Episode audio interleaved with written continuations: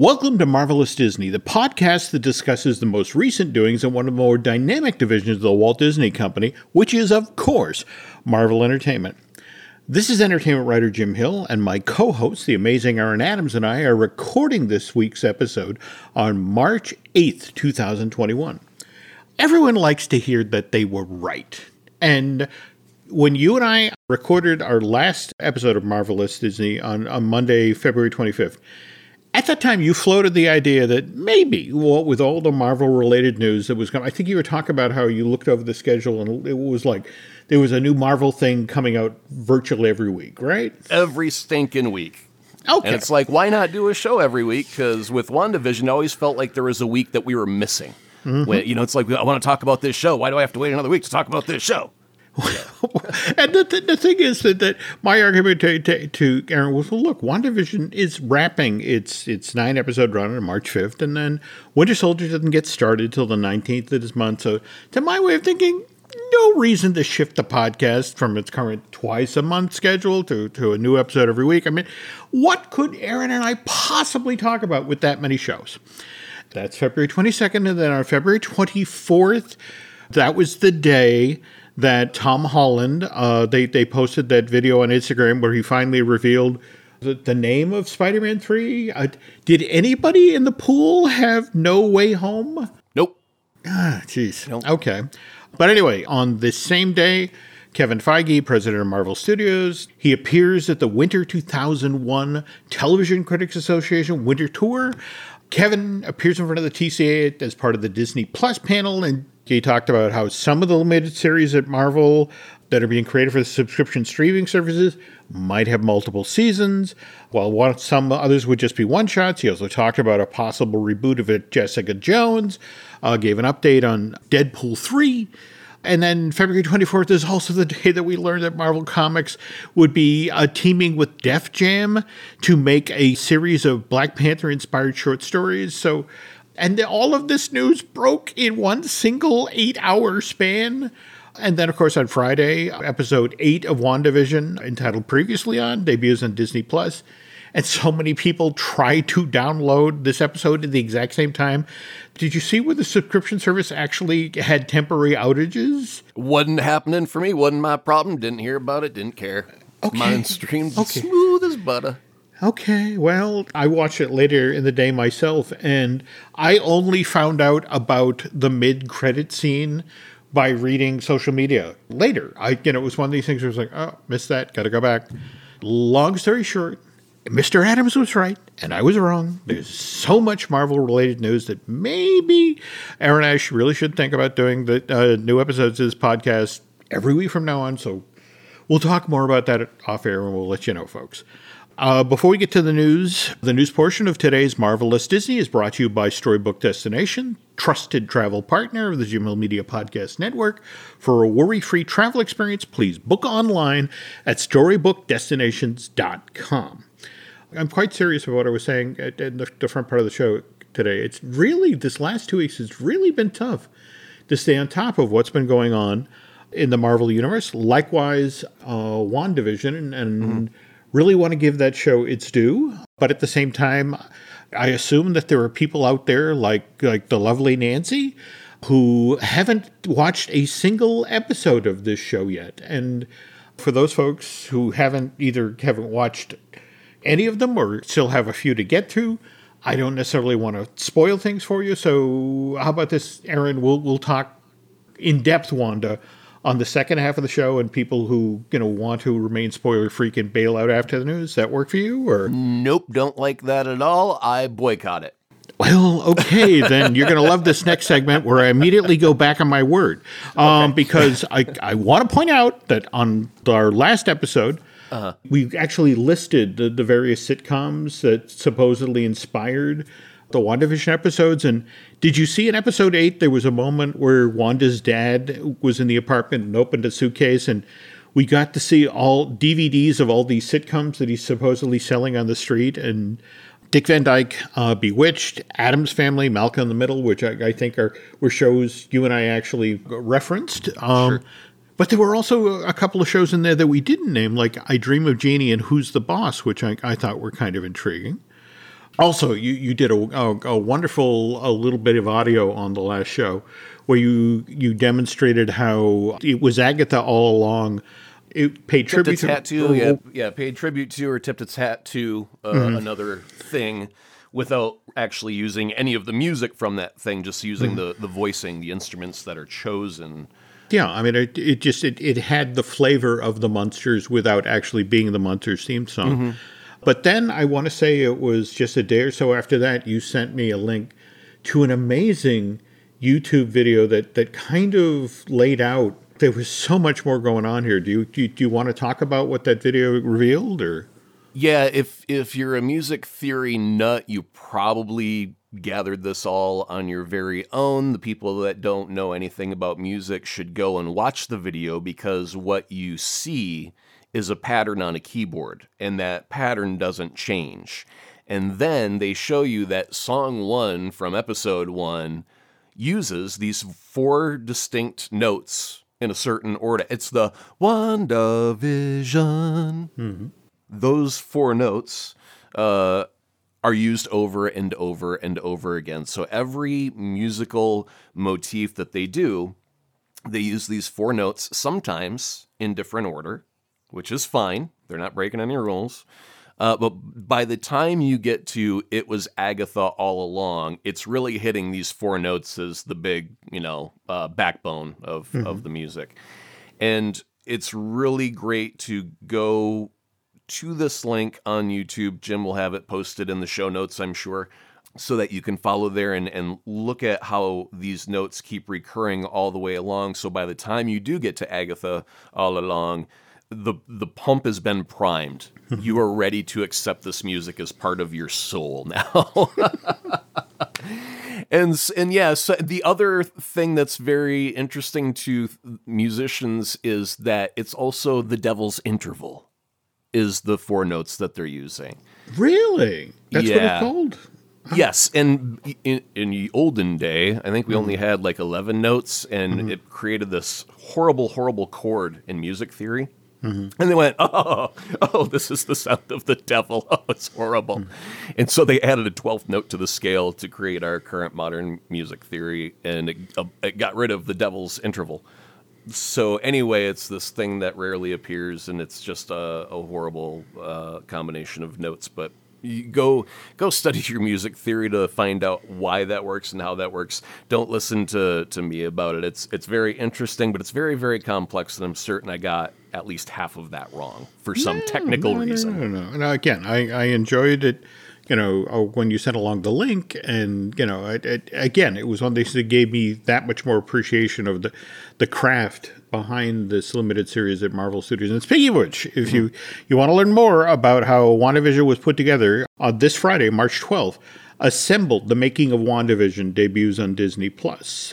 And, and while we're assigning you homework here, it's also worth noting that out ahead of the March nineteenth debut of uh, Falcon and the Winter Soldier on Disney Plus, the, the series that I didn't you actually call this series previously on or, or the Legends series? Yeah. What was your pet name for it? Previously on M C U. There we go. All right. Well, uh, that just this past Friday, the Legends episodes uh, about the two title characters of Falcon and the Winter Soldier, they became available for downloading. And the interesting part is this coming Friday, March twelfth, we'll get two additional uh, Legends episodes, uh, one about Baron Zemo and then Agent Sharon Carter. So I like these because I'm old. In fact, I turned sixty-two this Friday.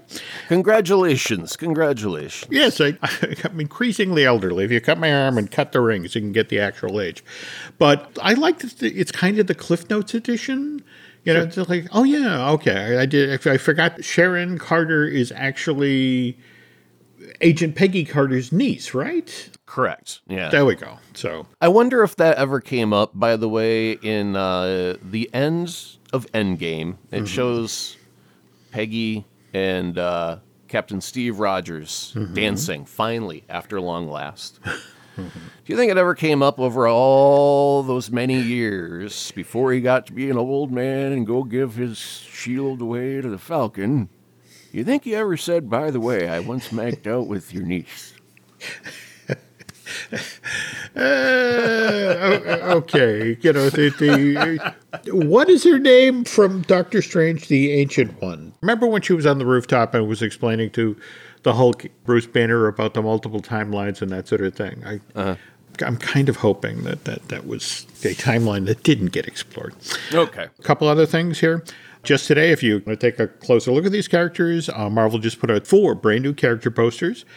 Also at the same time, I think, you know, they're kind of trying to rein in expectations for uh, Falcon and the Winter Soldier. They've been, uh, well, I, I, as in, it's not going to be nine episodes. This is a smaller series. This is six episodes. Mm, shenanigans. Yeah, that's right. Shenanigans been called. Uh, Are they longer episodes? Well, that's my understanding. In fact, it's interesting okay. you bring that up because WandaVision, for the most part, kept its episodes in sort of classic sitcom format. I mm-hmm. want to say six of them were anywhere from thirty minutes to like thirty-five. Mm-hmm. Uh, they all felt old- like twenty. I mean, if if you're counting the credits, that's where we have to have that discussion all over, because yeah. episodes one and two are twenty minutes, like on the button, with mm-hmm. a good ten, you know, eleven minutes of credits. Mm-hmm. And so that's... when when I would get up in the wee hours of the morning and I'd be like, oh, look at this Feast of Wanda. And then it was mm-hmm. only actually two thirds of the runtime. Like, oh, come on now. Mm-hmm. Well, that, you know, again, and that that's you coming out of the broadcasting world, and a sitcom these days especially, is what, only twenty-two minutes? Because, you know, you, sure. you you have to have those eight minutes for credits and selling ads and that sort of thing. Right. Yeah, that's fascinating. I think we'll have to go back and do that. We'll have to go back because, face it, you know, the the credits for for WandaVision were impressive, you know. And oh, I, I love the pixel look and all that. It's yeah, just... but at the same time, it, ten or fifteen minutes. You know when you're on uh, cable T V watching a movie and they've only got about thirty seconds to jump to the next movie and they show the very rapid credits that oh, zoom on by? Yeah. I think at some point they could switch to that mode and go, oh, by the way, and also these people. Yeah, I just, so many friends who work in animation, and whenever, you know, for example, I'm watching Freeform and they do that where they, you know, the film ends and then it's like, you know, they, they blipvert the credits. Mm-hmm. Um, uh, it's kind of a heartbreaker because it's, wow, that's four and a half years of their someone's life, and you know, and the credits go by, you know, in, in that tiny little box in the, the corner. And, yeah, Jim, you know, but that's also tune-out time for the audience. As soon as this, I see like a black screen and credits, and it looks like it's going to be six minutes of credits. I mean, yeah. I, I've tuned no, into no, another no. network, so I mean, the reality is they have to do this to keep the audience. Now, if you're in a theater, mm-hmm. you've got the captive audience, and streaming-wise, because they're not doing. Uh, here's the whole batch, just go ahead and plow through it, and everybody would end up skipping the credits. Mm-hmm. There's no reason for anybody to not, you know, sit there and zone out to them and enjoy the, the beauty of them. All of what you're saying is valid. It just, I feel for the, you know, you know the, oh, they worked the, hard. The, they deserve the credit. Sure, absolutely. Yeah, you know, that especially, you know, you know, when you have a parent at home, and it's like, I, I want, want to see your name. And it's like, well, buy the D V D.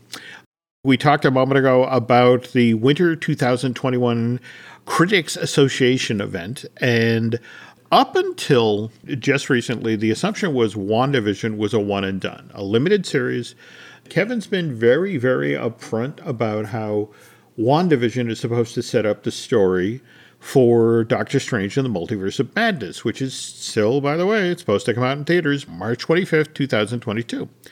But at this event, Kevin revealed that other limited series by Marvel Studios may get a season two or even a season three. Here's the quote. The fun of the M C U is obviously all the crossovers we can do between series and between films, but it's all based on story. Sometimes this will involve going into a season two. Sometimes it will involve starting a story as part of one limited series, then continuing that story as part of a feature meant for theatrical release, and then concluding that story as part of yet another limited series. That's yet to be announced, by the way, and that, that Marvel Studios is thinking of and planning for second and third seasons of some of our upcoming series.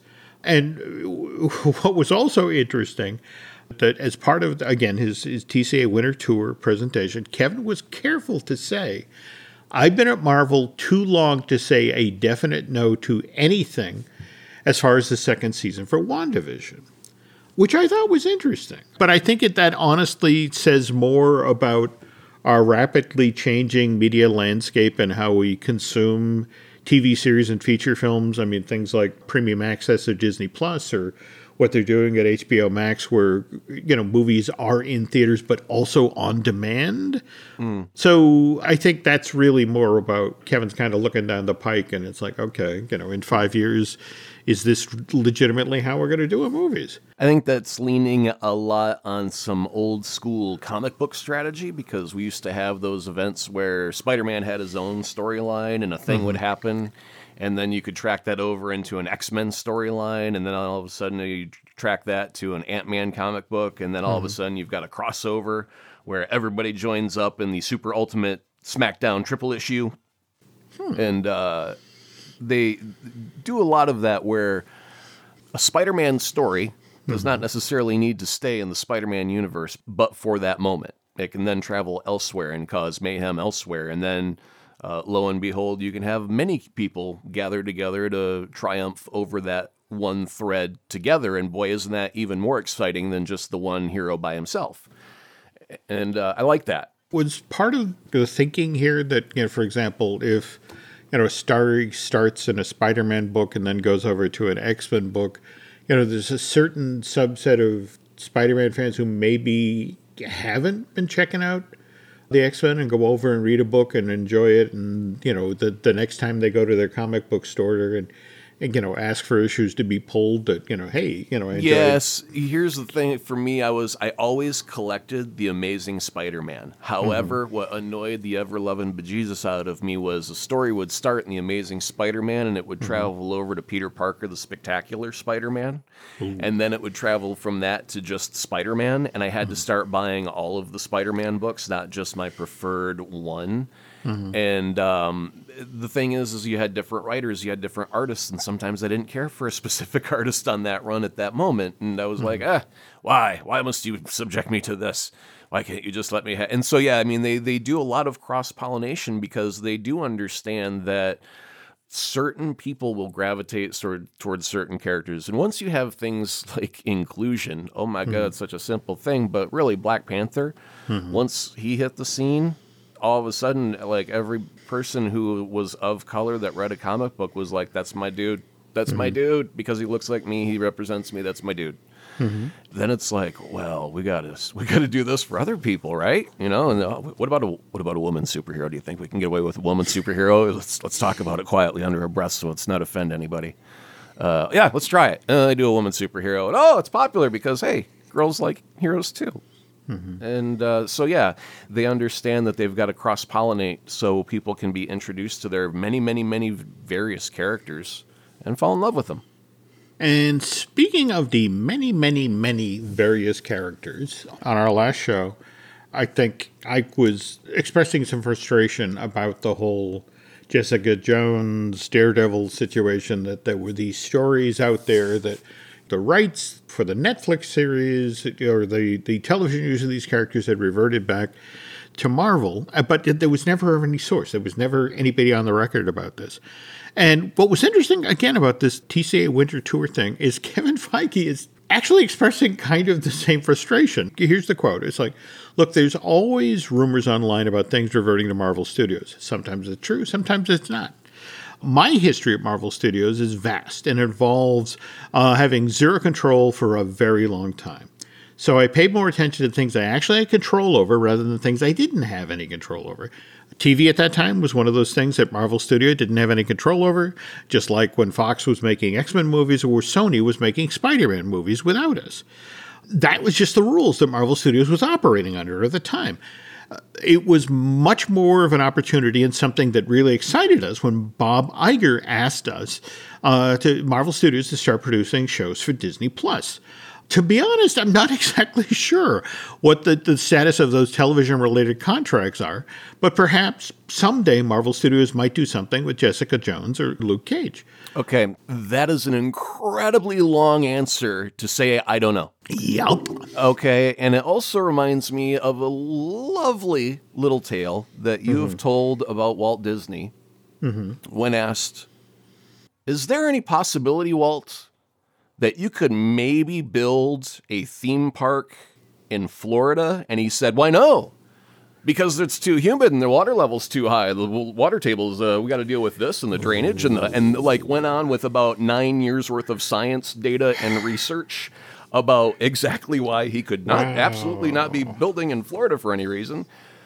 It just no, kind of has no, that, that vibe is, to that it, right? Is an excellent observation on your part. Yeah, that the, the, the too much data response. You know, I, I I can only focus, Jim, on what I have available to me, not these properties that are in the void. And I'm only the head of Marvel, and I ha- would have no way of finding out when we take back control of our rightful property. And I have no interest. I'm not even going to ask anybody to look it up for me. It's not on a calendar anywhere. We're not making any plans around it. We're not going to sh- pop a bottle of champagne that's been chilling in the fridge with the word Luke Cage on it. No, no, no, nothing uh, like that.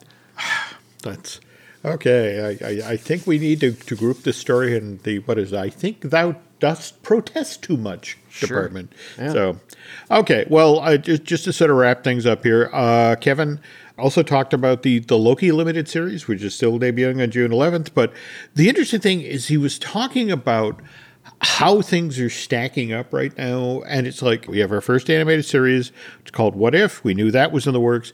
And he was, Kevin was phoning in, so to speak, from the set of Miz Marvel. And, you know, he talked about, we're also shooting Hawkeye concurrently. And in a few weeks, we start She-Hulk. And a week or so after that, we start Moon Knight. And this is all in addition to our M C U features.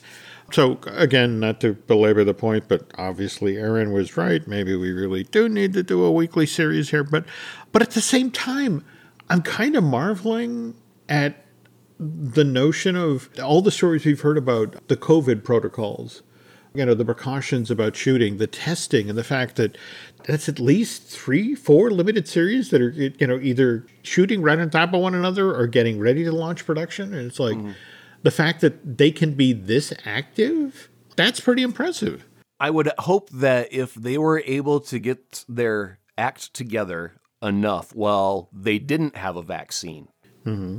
simply by quarantining for a required amount of time in a specific location, like whether it be a hotel right next to work or whatever, but the but then to be able to go into a studio and work in, you know, a group, because it takes more than two people, mm-hmm. you know. Lighting, camera, director, sound guys. I mean, mm-hmm. there's just dozens of people. It goes on and on and on. Okay. So uh, you, you would think that if they're able to figure out a way to film a, a, a little while ago, while COVID was still without a vaccine, now mm. that one's rolling out, now it's uh, an issue of, hey, you got your stamp? Cool. Come on in. Let's get to mm. work. And you don't have to worry as much. You, you're able to, I wouldn't say, you know, totally relax the, the whatever you've got going on, but... It makes it easier, right? It should. It should. It should. One final thing before we, we, we get to our show break here, and I, I I apologize in advance because I think at this point we're not just beating a dead horse. This is dead horse puree. Mmm, like Mom used to make. I love it. Mmm. But bring back memories of home, Jim. Oh, dead horse puree. Okay, we have to talk about Black Widow.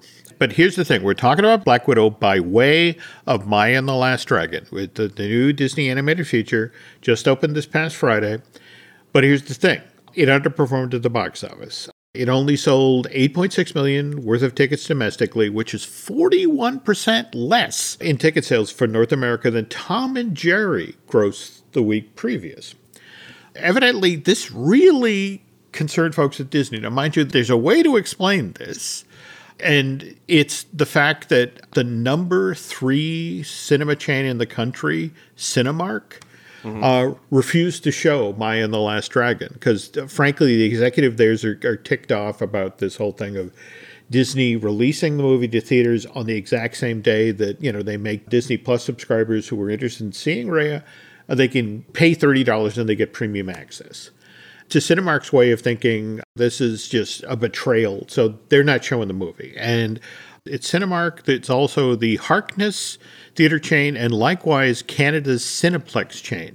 Mm-hmm. Uh, they took the same stance. So it meant that, for example, where Tom and Jerry on its opening weekend was on two thousand four hundred seventy-five screens in North America, Raya was only on two thousand forty-five screens. And and those four hundred thirty screens not being available made a difference.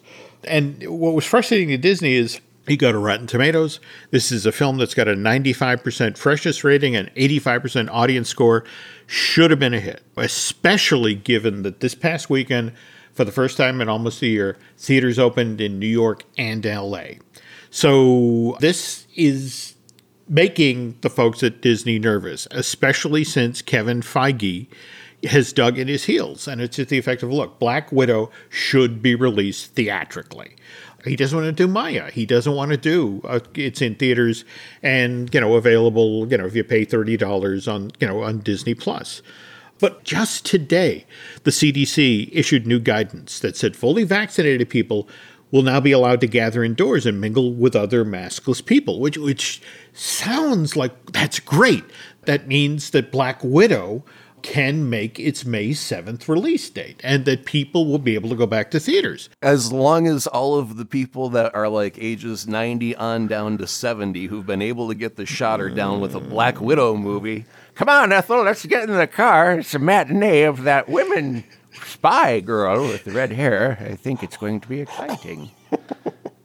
Uh, again, this is why I do this show with you. You, you, you, you, you can look over the horizon. And what's speaking gonna, of looking over the hold, horizon, hold on. What's what's going to end up happening? What's going to end up happening, Jim? Is mm-hmm. You're right. Kevin's stuck in his heels. Yep.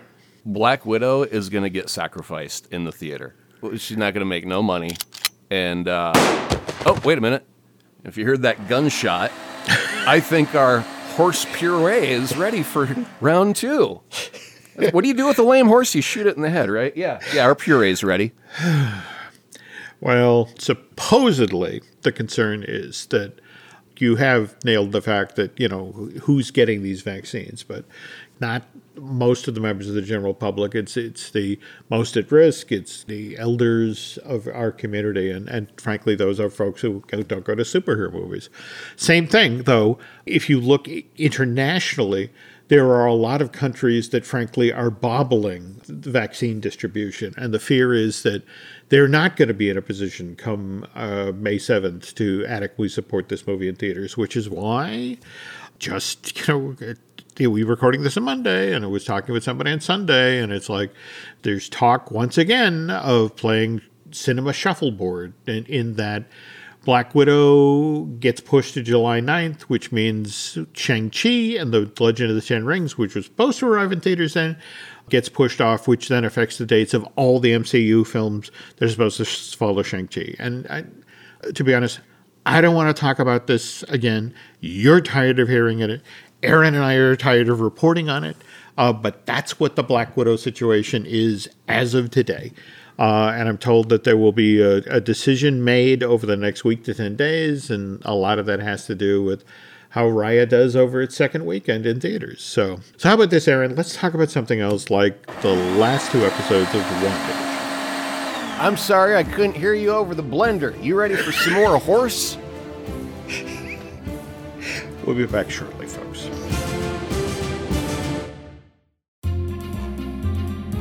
Okay, after a lovely glass of, of pureed horse. You got the chunky kind, it sounds like. I did, yes, yes, yes, yes, yes, I did. Okay, so look, everybody knows that WandaVision was a pop phenomenon. A water cooler show in the age where none of us could get into the office because we were working from home. But it's interesting to have some metrics. T V Vision, which is uh, what Variety uses to do rating analysis these days, said that this limited series from Marvel Studios had an indexed audience size of eight thousand one hundred twenty-seven, which means that WandaVision was being viewed eighty-one point three times more than the average title T V Vision was measuring across the subscription video on-demand platforms for January. So, and this is higher than Bridgerton on Netflix, higher than Soul on Disney Plus. Uh, those were the number two and number three shows respectively in January. And this is January? This is before WandaVision became a phenomenon that got so big that, as we were talking earlier, that, that Disney Plus would develop glitches at four a.m. East Coast time because there were so many people desperate to download the show to find out what was happening with WandaVision and uh, Agatha. so uh, let's talk about the Paul Bettany cameo story. I'm seeing double, double, double, double vision. So uh, for, for those of you who, who don't recall this story, uh, Paul Bettany, it, this was like four weeks ago, five weeks ago, mm-hmm. began talking about this amazing cameo uh, that was going to occur in one of the last episodes of WandaVision, how this there was this actor he really admired, that he was really looking forward to working with, somebody he'd never worked with before. And we all lost our minds. We all began speculating who this might be. And, you know, there's all this talk about Ian McKellen coming on the show as, as Magneto or... It basically became Marvel Mad Libs, mm-hmm. where we were given a big fat blank. Mm-hmm. Or actually, it's more like the match game. Dumb Dora was so dumb. How dumb was she? Dumb Dora was so dumb, she believed that Paul Bettany was going to be playing with blank. And we all filled in the blank with whatever the heck we wanted to. And it turned out Paul Bettany was going to play with himself. Good night, everybody. Yeah, so I, I want to track this back to the origin, and I think mm. I know what happened, and I want to blame the internet. The internet is a sour, evil, vile, bitter place. When Mandalorian ended with its season finale, and it had its surprise thing with Luke Skywalker, everybody went, oh my God, that's the coolest thing in the world. Mm-hmm. So obviously, by association of parent company, when someone was interviewing Elizabeth Olsen about WandaVision and the series finale of Mandalorian season two had just happened, they said, well, is there going to be anything like the cameo of Luke Skywalker, anything of that magnitude happening in WandaVision? And what the heck is she going to say? No, nothing cool is going to happen like that in my show. Of course she's got to say, oh yeah, something massive, something huge will happen. We'll have a most miraculous, almost biblical in proportions surprise guest.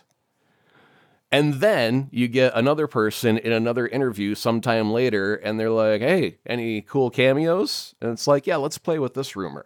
And they magnify it, and they make it bigger and grander, and we all speculate and speculate and speculate, and then we're let down in the end because no- it was nothing. And it's like, you know what, guys, if you just would have not, I don't know where to go with that, if you just would have not.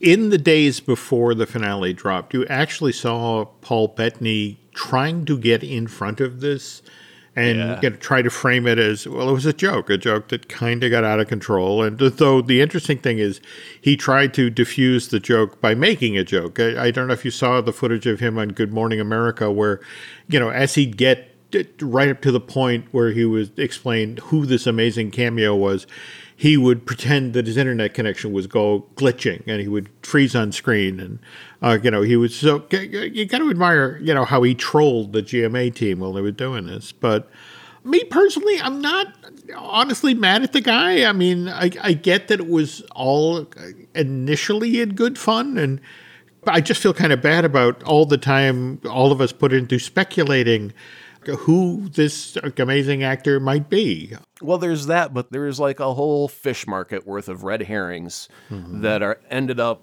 in WandaVision that were completely pointless, that were just meant to make you look in a certain direction. And mm-hmm. the, the really crappy part was usually when you use misdirection, it's so you can do something nifty while people are looking in the wrong direction. Mm-hmm. Uh, that's where the magic happens. But they weren't even doing magic at that point. They're just going, look over there. And then uh, nothing, just nothing. Mm-hmm. And they go, oh, oh, look look over that way. And you look over to the right now. What's over there? Uh, it's it's, it's absolutely so nothing. Interesting you say this, because the actress who played Dottie on the show, actually ah, did a perfect an inter- example.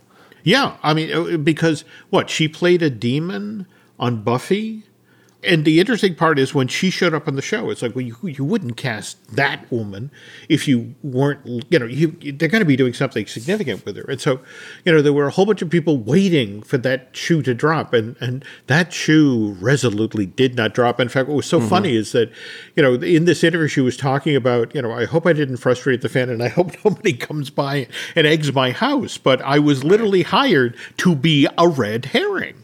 Yeah. So those are some things that, I mean, I want to totally admit to when you get to the end of the show, I was very emotionally involved. It got really dusty in the room and my throat started to close up. I was wiping a little bit of water from my eye. I don't know what's mm. going on there. Mm. Uh, so I was really moved by a lot of the writing mm-hmm. uh, between Wanda and Vision towards the end.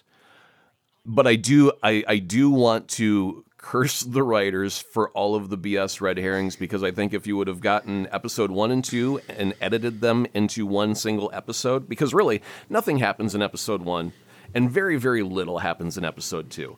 So mm-hmm. you could totally throw away the dinner and not change the story at all. It was more about establishing the framework of the sitcom thing, which is fine, but it, it, what you said, you know, it didn't make you laugh. Mm-hmm. It wasn't really telling a story at that time. What was the point of it really? Just uh, it was just framework, and we mm-hmm. don't really need to see the framework of the house. We're here to see the house, so let's get to the point.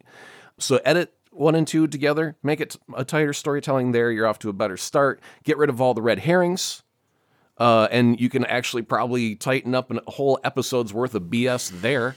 Mm-hmm. And and everything that you've got after that is honest to God, beautiful, wonderful storytelling that has no qualms about, you know, when you're looking in the rearview mirror reviewing something hmm. and you go, oh, that should be different and that should be blah, blah, blah. You know, you don't have any of that. You, it was just pure gold, just pure hmm. gold. All you had to do was edit, use the delete key a little bit more.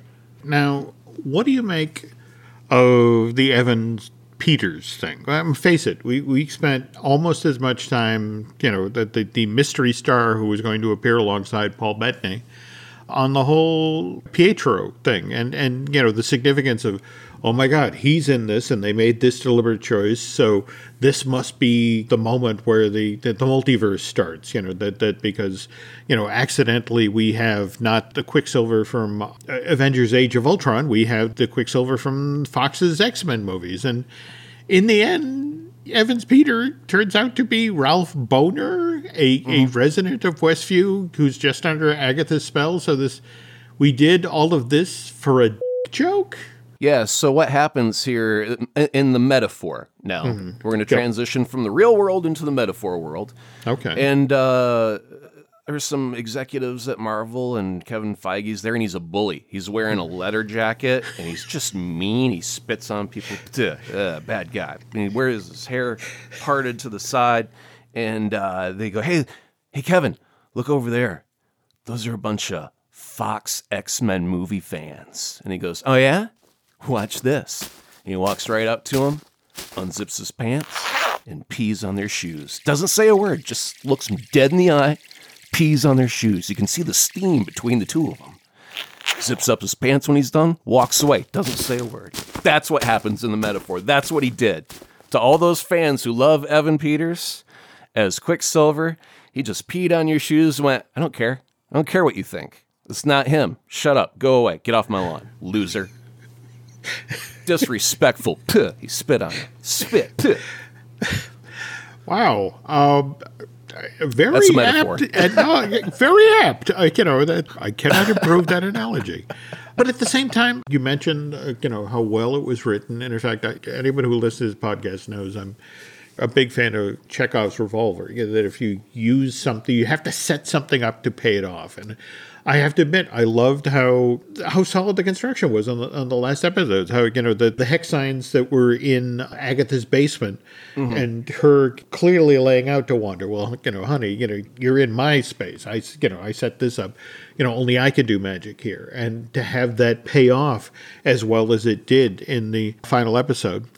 Where do we go from here? I mean, for example, we have Monica Rambeau's uh, scene in the movie theater with the Skrull F B I agent. And okay, so that in, in Marvel language is your after credits button thing where they go, hey, new superhero, would you like to be in more superhero stuff? And they mm-hmm. go, uh-huh. And they go, okay. And that's that.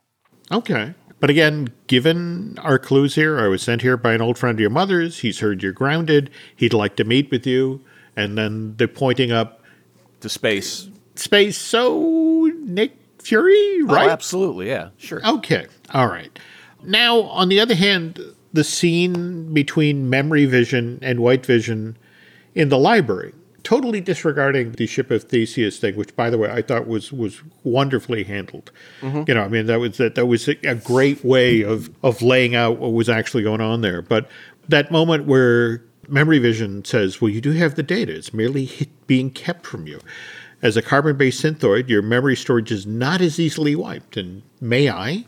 And, you know, he gestures to the, the white vision, and we just have that moment of, I am vision, and he, he blasts through the, the glass ceiling of the library. But it's like, this is a really interesting point for the story to leave off. I mean, White Vision now has all of the original Vision's memories, but does he also have the original Vision's feelings for Wanda?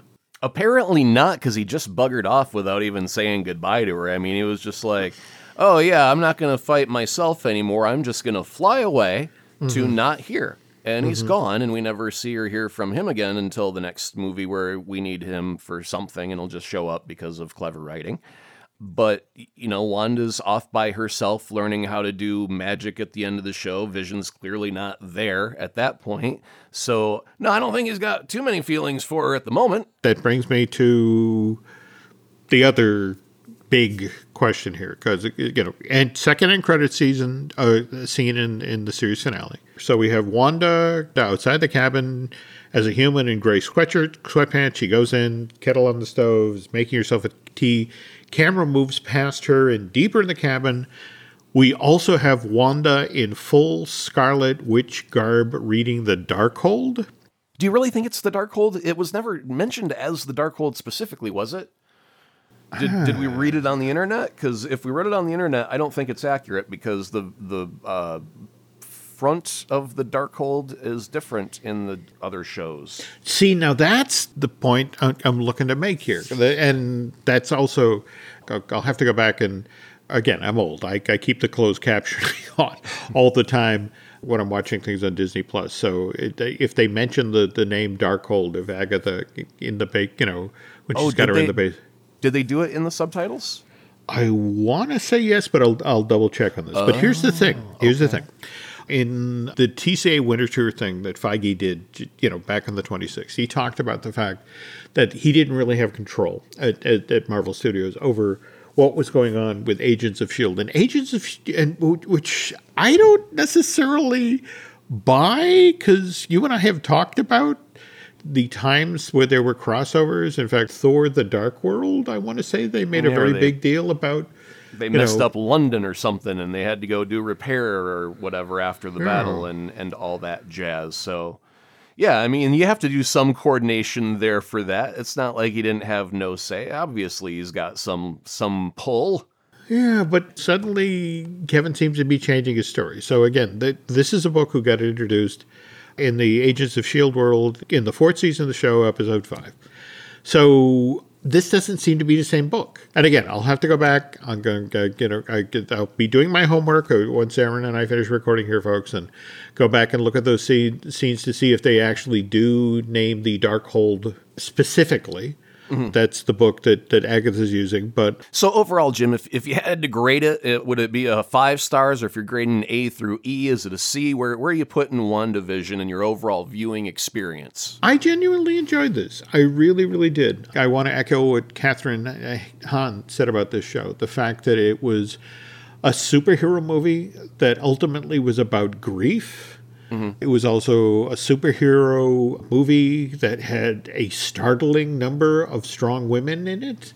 Yeah. You know, yeah. I mean, there, there was a really a lot to like about this. Mm-hmm. There's an old adage that when it comes to entertainment, you can overlook a weak beginning if you have a strong ending. And I, I really felt like WandaVision ended strong. You know, that, sure. that you and I were talking about how, how touching the moments with the goodbye scene between uh, Vision and Wanda was. And and likewise, Catherine Hahn was just such a hoot as as Agatha. In fact, I'm really, you know, in fact, one of my favorite moments out of the show was just before Wanda turned her into the nosy neighbor. And that whole, you have no idea what you're unleashed, you're going to need me. And it's like, well, if I do, I'll know where to find you. And then she's like, hey, hun. Uh, like yeah, the way that no. she switches is so wonderful. She's a national treasure, should be dipped in bronze, except for the unhealthy side effects of that. Well, that, this is true. I, but I, I, I want to mention just one final little bit here that mm. there's a wonderful interview with her in uh, the New York Times.